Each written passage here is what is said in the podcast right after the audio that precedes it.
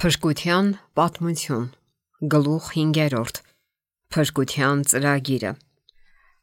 Ողջ երկինքը վշտի մեջ էր։ Մարդը կորստյան էր մատնվել, եւ աշխարը, որ արարել էր Աստված, պետք է լցվեր թշվառության, հիվանդությունների ու մահվան դատապարտված մահկանացուներով, եւ օրինազանցների համար փրկության ոչ մի ճանապարհ չկար։ Ադամի ողջ ցեղը պետք է մահանար։ Ես տեսա սքանչելի Հիսուսին կարեկցանք ու վիշտ տեսա նրա դեմքին։ Հետո տեսա, թե ինչպես նա մտեցավ այն շլացուցիչ պայծառ լույսին, որ ապարուրում էր հորը։ Ինձ ուղեկցող հրեշտակն ասաց, որ նա հոր հետ առանձին զրույցի մեջ է։ Ինչ նա զրուցում էր, հրեշտակները շատ անհանգիստ էին։ Երեք անգամ նա կորավ հորը շրջապատող փառահեղ լույսի հետևում, Երորդ անգամ նա դուրս եկավ հոր մոտից խաղաղ դեմքով, որի վրա շփոթմունքի կամ կասկածի հետք անգամ չկար։ Բարերն անկարող են արտահայտել այն բարությունն ու գրավչությունը, որ ճառագում էր նրանից։ Այնուհետև նա հրեշտակների բազմությանը հայտնեց, որ կորած մարդու համար փրկության ճանապարհ է պատրաստվել։ Նա հորն աղաչել է, առաջարկել իր կյանքը որպես փրկագին, համաձայնել է իր վրա վերցնել մահվան դատավճիռը, որpիսի իր միջոցով մարդը ներում ստանա, որpիսի իր արյան արժանինքներով եւ Աստծո օրենքին հնազանդվելու միջոցով մարդիկ կարողանան ձեռք բերել նրա բարեհաճությունը, վերադառնան հիասքանչ այգի ու վայելեն կենաց ծառի պտուղները։ Սկզբում հրեշտակները չէին կարող ուրախանալ, քանի որ նրանց հրամանատարը ոչինչ չթաքցրեց եւ նրանց առաջ բացեց փրկության ծրագիրը։ Հիսուսը նրանց ասաց, որ ինքը պետք է կանգնի հոր բարկության եւ մեղավոր մարդու միջև, ծաղր ու անարգանք կրի եւ այդ ամենից հետո քչերը միայն կընդունեն, որ նա Աստծո որդին է։ Համարյա բոլորը կատեն ու կմերժեն իրեն։ Նա իր ողջ փառքը թողնելու է երկնքում եւ հայտնվելու է երկրի վրա որպես մարդ, նվաստանալու է որպես մարդ սեփական փորձով պետք է ճանոթանա այն բազմաթիվ փորձություններին, որ շրջապատելու են մարդուն, որpիսի իմանա, թե ինչպես օգնի փորձվողներին։ Եվ վերջապես այն բանից հետո, երբ կավարտվի նրա առաքելությունը որպես ուսուցիչ, նա կհանձնվի մարդկանց ձեռքը եւ կկրի գրեթե այն բոլոր դաժանություններն ու տանջանքները, որոնք կպատճառեն ամբարիշտ մարդիկ սատանայի ու նրա հրեշտակների դրդմամբ։ Նա պետք է մահանա ամենադաժան մահով, որ երբևէ գոյություն է ունեցել։ Նրան մեղսագործի նման կկախեն երկնքի ու երկրի միջև եւ նա հոգեվարքի զարհուրելի ժամեր կապրի, այնքան զարհուրելի, որ հրեշտակներն անգամ կծածկեն իրենց երեսը, որ չտեսնեն այդ տեսարանը։ Նա ոչ միայն մարմնի տարապանք կկրի, այլև հոգեկան, որի առաջ չնչին բան են մարմնական տանջանքները։ Նրա վրա կլինի ամբողջ աշխարի մեղքի բեռը։ Նա հրեշտակներին ասաց, որ ինքը կմեռնի եւ երրորդ օրը հարություն կառնի եւ կհամբարձվի երկինք հոր մոտ, որpիսի բարեխոսի մոլորված մեղավոր մարդու համար։ Հրեշտակները խոնարհվեցին նրա առաջ։ Նրանք իրենց կյանքն էին առաջարկում, սակայն Հիսուսը նրանց բացատրեց, որ իր մահով կարող է շատերին փրկել, իսկ հրեշտակներից որևէ մեկի մահը անկարող է հատուցել պարտքը։ Միայն իր կյանքը կարող է որպես փրկագին ընդունվել հոր կողմից։ Հիսուսը հրեշտակներին ասաց, որ իրենց էլ է դեր վերապահված։ Նրանք պետք է իր հետ լինեն եւ ժամանակ առ ժամանակ ուշ տան իրեն, քանի որ մարդկային անկած բնությունն առնելով նա իր ուժով անգամ հրեշտակներին էր զիջելու։ Հրեշտակները պետք է ականատես լինեն նրա նվաստացմանը եւ անասելի տանջանքներին։ Տեսնելով այդ տարապանքը, մարդկանց ատելությունը իրենց տիրոջ հանդեպ խորապես կազդվեն եւ նրա սիրուց դրթված կցանկանան ազատել, փախցնել նրան մարդասպանների ձեռքից սակայն նրանք չպետք է որևէ կերպ միջամտեն կանխելու այն ամենը, ինչ պետք է կատարվի։ Հրեշտակներին դեր էր վերապահված նաև Տիրոջ հարության մեջ։ Հիսուսն ասաց, որ փրկության ծրագիրը պատրաստ է եւ հայրը ընդունել է այն։ Սուրբ տխրությամբ Հիսուսը փորձում էր սփոփել եւ ուրախացնել հրեշտակներին։ Նա հայտնեց, որ այսուհետև նրանք, որոնց փրկագնի, իր հետ կլինեն։ Իր մահով նա շատերին կազատագրի եւ կխափանի մահի իշխանությունն ունեցողին։ Հայրը նրան կտա թակավորությունը եւ ողջ երկնքի տակ գտնվող թակավորությունների հզորությունը, եւ նա տեր կլինի դրանց եւ կիշխի հավիտյանս հավիտենից։ Կկործանվեն սատանան եւ բոլոր մեղավորները, որpիսի այլևս երբեք անհանգստություն չպատճառեն երկնքին կամ մաքրագործված նոր երկրին։ Հիսուսը խնդրեց, որ երկնային բազմությունը համաձայնի այն ծրագրին, որն ընդունել է հայրը, եւ ուրախ լինի, որ անկած մարդկային ցեղը իր մահով կարող է դարձյալ վեր բարձրանալ Աստծո բարեհաճությունը ձեռք բերելու եւ դրախտը վայելելու համար։ Եվ այդ ժամանակ երկինքը լցվեց աննկարագրելի ցնծությամբ Երկնային բազմությունը գովասանքի ու երկրպագության երկ երկեց։ Նրանք դիպան տավիղների լարերին ու երկեցին ավելի բարձր, ավելի ցնծագին, քան երբևէ։ Նրանք Աստծո անսահման ողորմածությունն ու ներողամտությունն էին փառաբանում, ով իր սիրասուն որդուն թույլ տվեց մահանալ ապստամբ ցեղի փրկության համար։ Նրանք փառաբանում էին Հիսուսի անznազոհությունը, անznուրացությունը, ով համաձայնել էր թողնել հոր գիրկը, ընտրել տանջանքով ու տարապանքով լի կյանքը, մահանալ անարգ մահով ուրիշներին կյանք տալու համար։ Հրեշտակն ասաց. Միթե կարծում ես, թե հայրը առանց պայքարի զիջեց իր սիրասուն որդուն։ Ոչ, անկամ ամենակարող Աստծո համար դա պայքար էր՝ թույլ տալ, որ մեղավոր մարդը կորչի, թե իր սիրասուն որդուն տալ, որ մահանա նրա համար։ Հրեշտակներն այնքան էին շահագրգռված մարդու փրկությամբ, որ նրանցից շատերը սիրով կտային եւ փառքը եւ կյանքը հանուն կործանվող մարդու։ Սակայն, ասաց ինձ ուղեկցող հրեշտակը, դա ոչ մի արժեք չեր ունենա։ Մեղքն այնքան մեծ է, որ մի հրեշտակի կյանքը չէր խավի այն։ Միայն Տիրոջ որդին կարող էր իր մահով ու միջնորդությամբ վճարել այդ մեղքի դիմաց եւ հուսահատ վշտից ու տարապանքից փրկել կորած մարդուն։ Սակայն հրեշտակները նույնպես կարևոր առաքելություն ունեին։ Երկրի վրա նրանք պետք է ծառայեին Աստծո որդուն, պետք է երկինք բարձրանային ու այնտեղից ուշ տվող բալասան բերեին, որ սփոփեն Հիսուսին, թեթևացնեն նրա տարապանքը։ Նրանց հանձնարարված էր պաշտպանել նաև Աստծո բարեհաճությանն արժանացած մարդկանց նրանց հերրու պահել չար հրեշտակներից եւ այն խավարից, որով սատանան մշտապես շրջապատում էր այդ մարդկանց։ Ես հասկացա, որ Աստծո համար անհնար էր փոխել կամ չեղյալ հայտարարել իր օրենքը կործանվող մարդու փրկության համար։ Հետևաբար նա թույլ տվեց, որ իր սիրասուն որդին մահանա մարդու մեղքի համար։ Սատանան ու նրա հրեշտակները նորից ցնծության մեջ էին։ Մարդուն մեղքի մղելով նրանք կարողացան Աստծո որդուն իջեցնել իր բարձր դիրքից։ Սատանան իր հրեշտակներին ասաց, որ երբ Հիսուսն ընդունի անկած մարդու բնությունը, ինքը կկարողանա անկճել ու հաղթել նրան եւ խոչընդոտել փրկության ծրագրի իրականացումը։ Ինչ ցույց տվեցին, թե ինչպիսին էր Սատանան նախկինում։ Երջանիկ ու վսեմ մի հրեշտակ։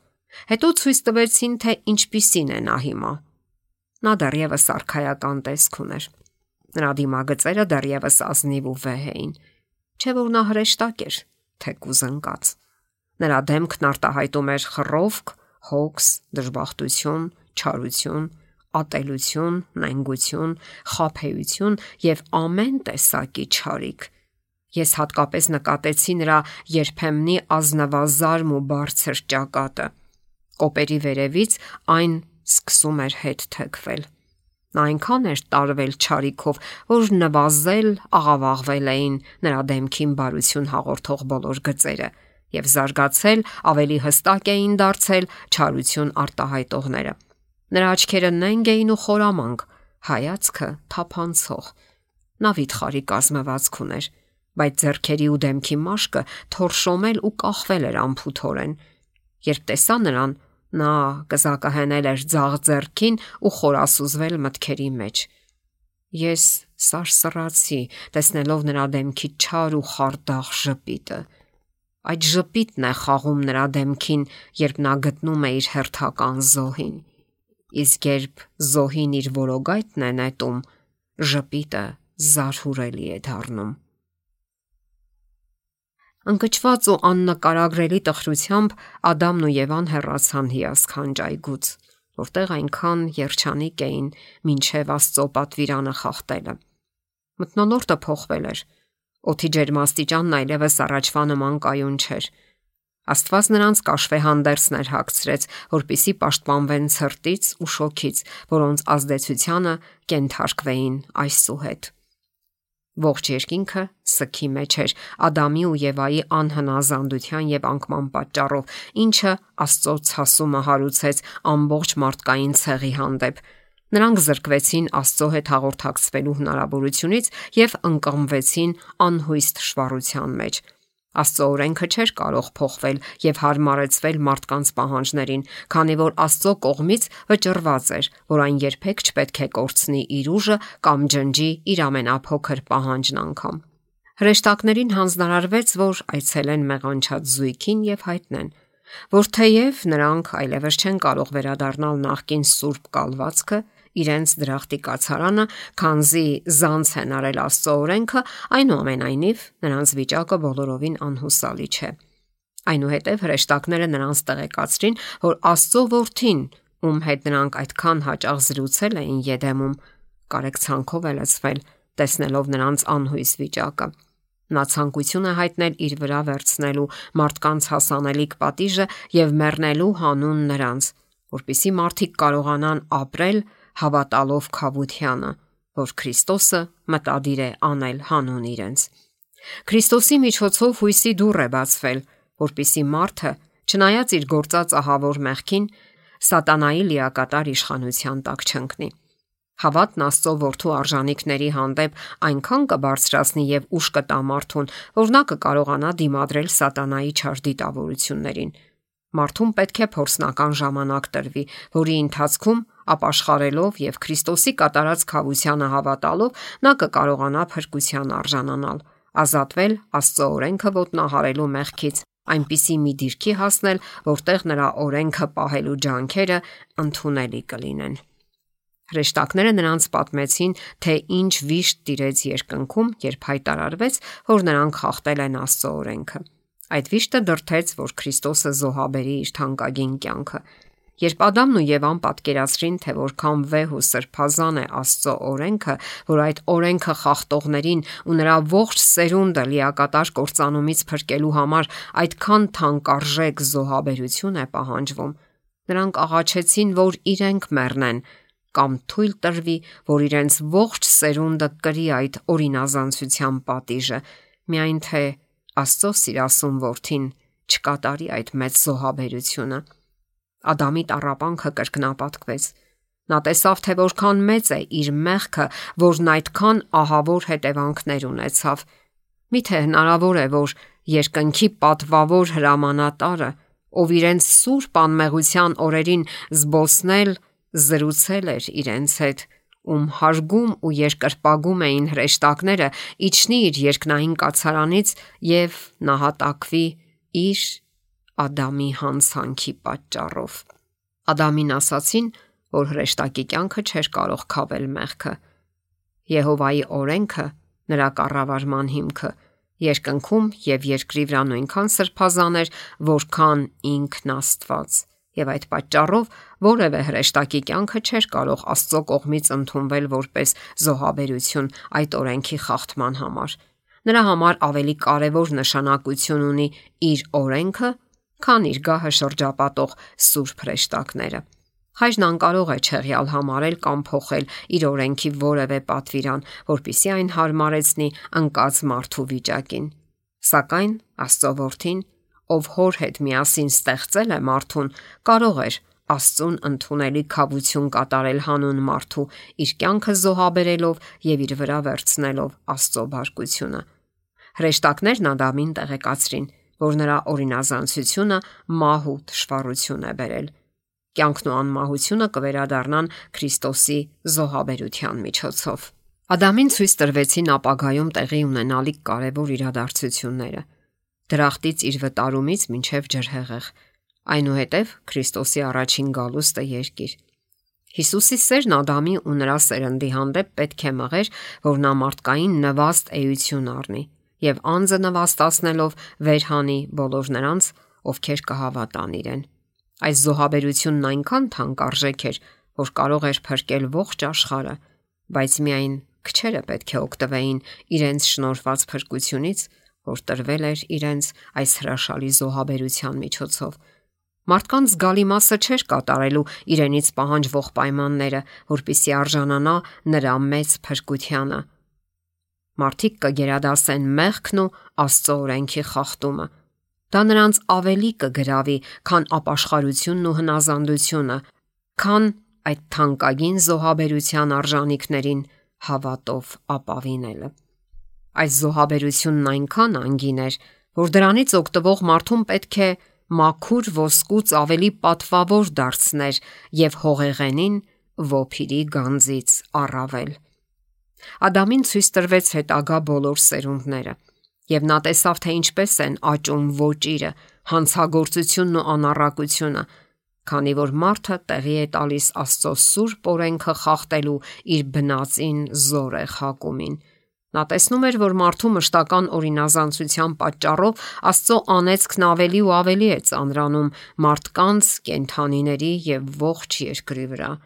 Նրան ցույց տրվեց, թե ինչպես է անընդհատ աճելու անօրենությունն ու բռնությունը։ Սակայն մարդկային վշտի ու թշվառության այս հորձանուտի մեջ քչերը կպահպանեն Աստծո մասին գիտությունը եւ անարատ կմնան համատարած այլասերվածության մտնոլորտում։ Ադամը հասկացավ, թե ինչ է մեղքը։ Մեղքը անօրենությունն է։ Նա տեսավ, որ այդ անօրենության հետևանքով մարդկային ցեղը ենթարկվելու էր բարոյական, մտավոր ու մարմնավոր այլասերման, ինչև ողջ աշխարհը լցվեր տառապանքով ու թշվառությամբ։ Աստծո արդար օրենքը ոտնահարելու պատճառով կրճատվեցին մարդու կյանքի տարիները։ Վերջապես մարդկային ցեղն այն աստիճան իջավ, որ հայտնվեց ստորակարգ ու գրեթե անարժեք վիճակում։ Ընդհանուր առմամբ նրանք անընդունակ էին գնահատելու Գողգոթայի խորուրդը, խաբության մեծ ու վեհ փաստերը եւ փրկության ծրագիրը, քանի որ բավարարում էին իրենց մարմնավոր ցանկությունները. Եւ այնուամենայնիվ Չնայած մարդկային ցեղի թուլությանը, չնայած նրանց ջլատված մտավոր, բարոյական եւ ֆիզիկական ուժին, Քրիստոսը հավատարիմ այն նպատակին, որի համար թողել էր երկինքը, երես չթեքեց մարդկության այս թույլ արժեզրկված ու այլասերված ներկայացուցիչներից եւ նրանց հravirեց իր մեջ թաքցնելու իրենց թուլություններն ու թերությունները։ Եթե դեպի իրեն գան, նա կհոգա նրանց բոլոր կարիքները։ Երբ Ադամը Աստծո հատուկ հրահանգի համաձայն զոհ մատուցեց մեղքի համար, ճափազանց ծանր ու ճնշող էր այդ արարողությունը։ Նրա ձեռքը պետք է բարձրանար խլելու այն կյանքը, որը միայն Աստված կարող էր ապարգևել, եւ այն